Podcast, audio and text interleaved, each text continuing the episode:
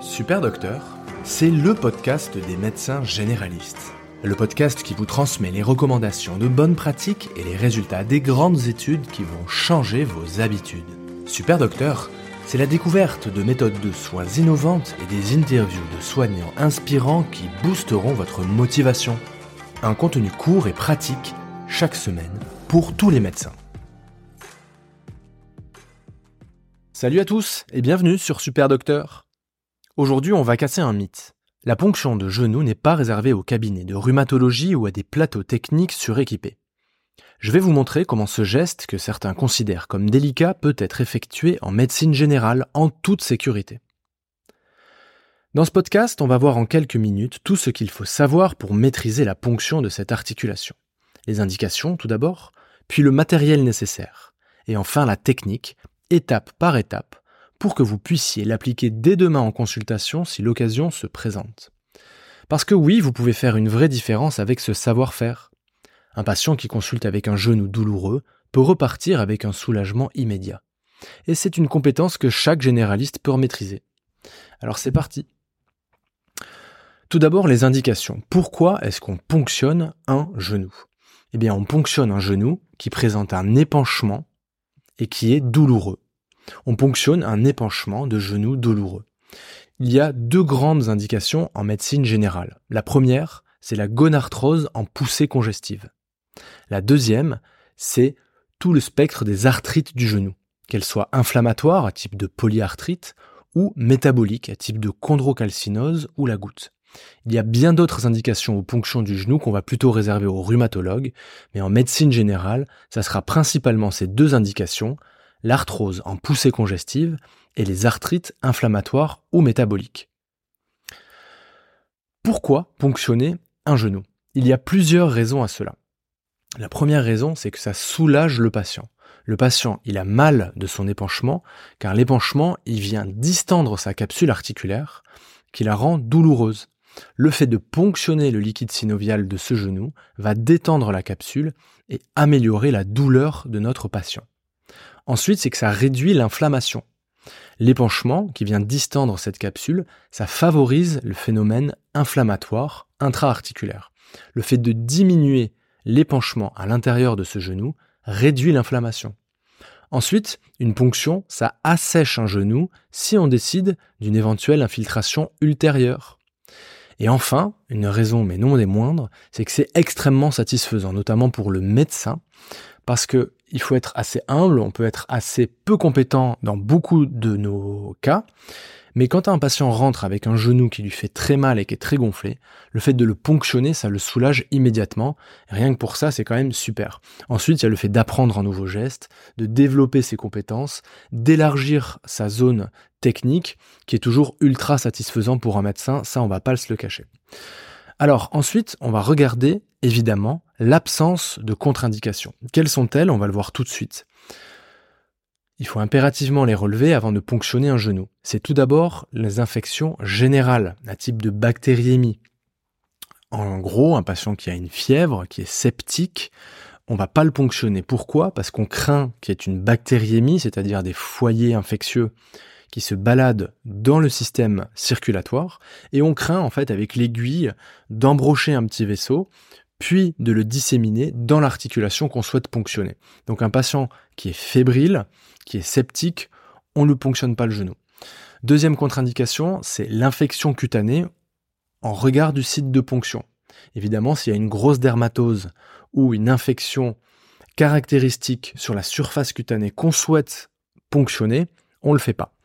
Si l'on souhaite infiltrer secondairement ce genou, évidemment, on va renseigner les allergies du patient, mais pour une ponction simple, il n'y a pas d'allergie, évidemment, à requérir.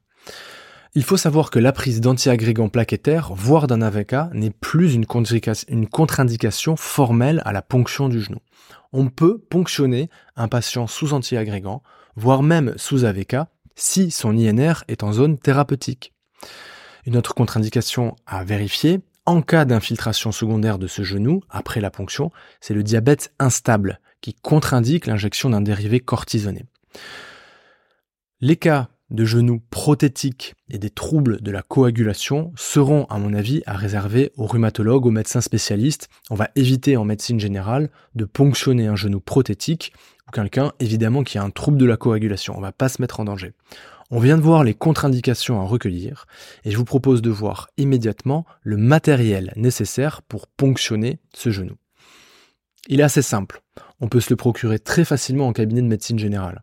C'est un set de compresses, stérile, un antiseptique qu'on va appliquer sur la compresse, puis sur la zone cutanée du patient que l'on souhaite ponctionner pour la désinfecter.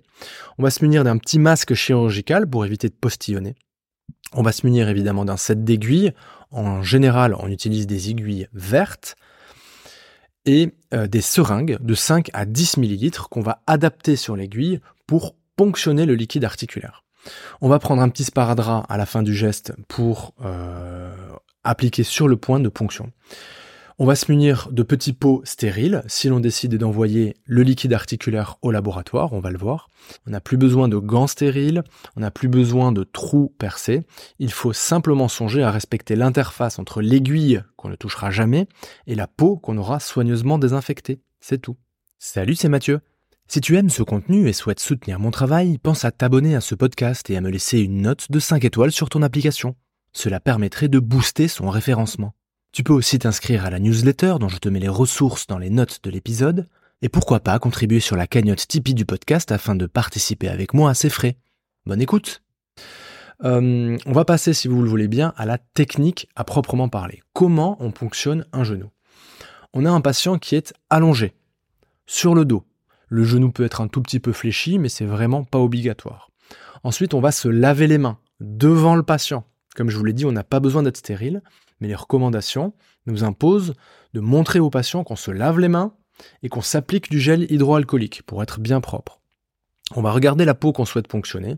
S'il y a des poils, on les laisse. S'il y en a vraiment beaucoup, on va préférer une épilation au préalable, soit avec une petite tondeuse de chirurgien, soit avec une crème dépilatoire, mais on ne rase pas pour éviter les plaies cutanées. On va passer à la désinfection, on va désinfecter largement la zone de ponction en 3 voire 5 temps. À mon avis, 3 temps, ça suffit. Un coup de bétadine, on, attend le séchage et on remet un deuxième coup de bétadine. Pour les anxieux, on peut faire 5 temps, c'est-à-dire on lave, on rince, on sèche, on met un coup de bétadine et on attend que ça sèche. Donc on désinfecte largement en 3 voire 5 temps. L'anesthésie n'est pas obligatoire, le geste en général il n'est pas douloureux. Donc on n'est pas obligé de mettre un anesthésie, un anesthésiant pardon. S'il y a des patients anxieux, on peut leur mettre un patch MLA une demi-heure avant le geste sur le point de ponction, voire infiltrer de la xylocaïne sur le trajet de l'aiguille dans le plan sous-cutané, mais vraiment c'est pas obligatoire, c'est pas recommandé, peu le font. Donc une fois qu'on a bien désinfecté, qu'on s'est bien lavé les mains, qu'on a bien désinfecté la peau du patient, on va repérer son point de ponction. Euh, il est très simple, il est clinique. On va poser sa main sur la rotule du patient. On va la palper. Il faut qu'on trouve le bord supéro-externe de la rotule. La rotule, c'est une espèce de triangle à base supérieure et on va repérer l'endroit le coin supéro-externe de cette rotule. Une fois qu'on l'a trouvé, le point de ponction, il se situera environ 1 cm, soit environ un travers de doigt, au-dessus et en dehors du coin supéro-externe de la rotule. Donc vous palpez la rotule entre le pouce et l'index, vous repérez le coin supéro-externe de la rotule. Le point de ponction, il se situera 1 cm au-dessus, en dehors. On vient le marquer, peut-être avec un petit coup d'ongle, euh, on redésinfecte par-dessus avec un petit coup de bétadine si on a touché le point de ponction avec le doigt. On vérifie qu'il n'y a pas de réseau veineux superficiel pour éviter de les embrocher. Et on va passer à la ponction à proprement dite. On prend sa seringue sur laquelle on a monté l'aiguille verte et sur le point de ponction qui est bien propre et bien désinfecté, on va piquer vers le dedans vers le bas pour aller piquer sous la rotule, dans ce qu'on appelle le sillon intercondylo-rotulien. Si nécessaire, on peut discrètement prendre la rotule et la subluxer vers le, vers le dehors, mais c'est pas obligatoire. Il nous suffit de piquer sur le point de ponction vers le bas et vers le dedans, c'est-à-dire on va piquer sous la rotule. On enfonce l'aiguille d'environ 2 cm et ensuite on va aller rechercher du liquide en mobilisant doucement son aiguille tout en essayant d'aspirer le piston pour voir s'il y a du liquide qui remonte. Il faut savoir que s'il y a des contacts osseux, c'est normal, c'est qu'on n'est pas en place, il nous suffit de se mobiliser, d'aller devant, derrière, à gauche, à droite. Le contact osseux, il peut être effrayant, il est absolument pas grave, donc il est doux, c'est rarement traumatique, vous avez un tout petit contact du bout de l'aiguille parce que vous n'êtes pas au bon endroit, c'est pas grave. Donc vous retirez, vous mobilisez doucement l'aiguille en faisant attention à ne pas se retirer complètement, sinon il faudra changer d'aiguille et redésinfecter.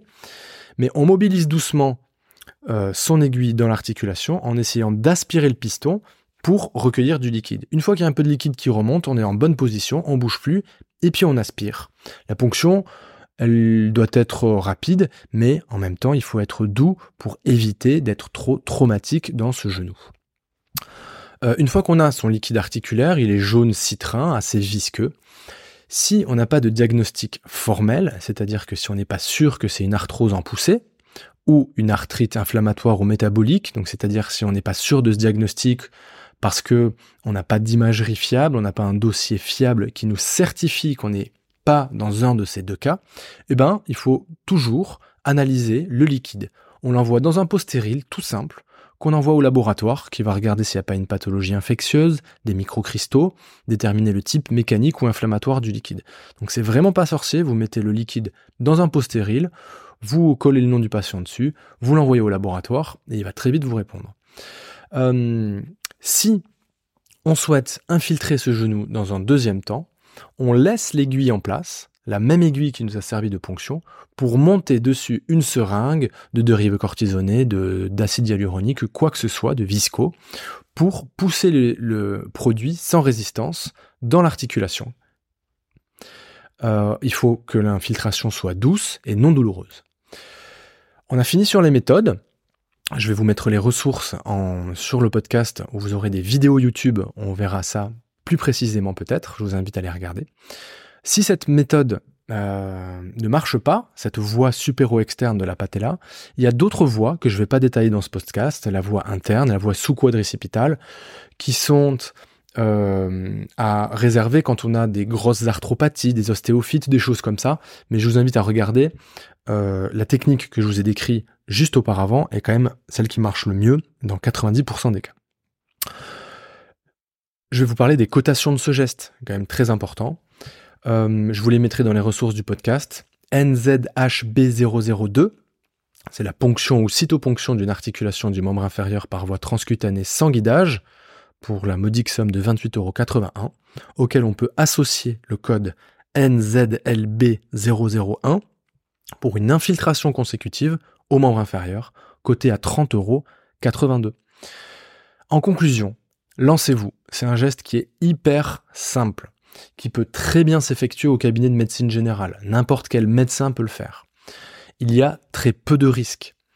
Pensez souvent, qu'est-ce qui peut être la pire des choses qui puissent m'arriver? C'est de lui coller une infection à mon patient dans ce genou. Certes, c'est rarissime, mais ça arrive. Vous l'évitez, cette complication, très facilement en soignant la désinfection, en soignant euh, la propreté de l'aiguille que vous ne touchez jamais. Une fois que vous avez soigné l'interface peau-aiguille du patient, il y a très très peu de risques. Ce qui peut vous faire peur, c'est le contact osseux de l'aiguille, c'est-à-dire vous enfoncez l'aiguille, vous connaissez la méthode, vous avez palpé vos repères, vous enfoncez l'aiguille, ah mais j'ai peur parce qu'il n'y a pas de liquide qui remonte, parce que je touche l'os, eh ben c'est pas grave, c'est normal. Donc vous êtes doux, vous mobilisez doucement l'aiguille dans l'articulation, plus profond, plus superficiel, en avant, en arrière, à droite, à gauche, tout en tirant un petit peu le piston de l'aiguille pour qu'il y ait un peu de liquide qui remonte, et vous allez bien finir par remonter du, liquide. Donc le contact osseux, il est normal. La pire des choses qui puissent vous arriver ensuite, c'est quoi? Que vous échouiez, eh bien c'est pas grave. Dans le pire des cas, vous remontez rien, aucun liquide, vous expliquez aux parents à votre patient, je vais essayer de le faire, si j'arrive tant mieux, si j'arrive pas, ça arrive, et un rhumatologue ou qu'un confrère vous le fera. Donc un échec est tout à fait acceptable, il n'y a que comme ça qu'on apprend. Donc en conclusion, lancez-vous, c'est facile, ça soulage énormément le patient et c'est un nouveau geste à apprendre qui est hyper satisfaisant pour n'importe quel médecin. Je, vous mettre, je vais vous mettre les sources euh, des vidéos YouTube dans les, euh, notes de l'épisode. J'espère que ça vous a plu. Si vous avez aimé ce podcast, si vous aimez mon travail, je vous invite à vous abonner à la newsletter de Super Docteur. Je vous invite à commenter cet épisode, à vous abonner au podcast si ce n'est pas déjà fait. Et puis si vous voulez participer financièrement à la hauteur d'une poignée d'euros sur ce podcast, vous avez la cagnotte Tipeee qui tourne toujours. Je vous remercie et à bientôt.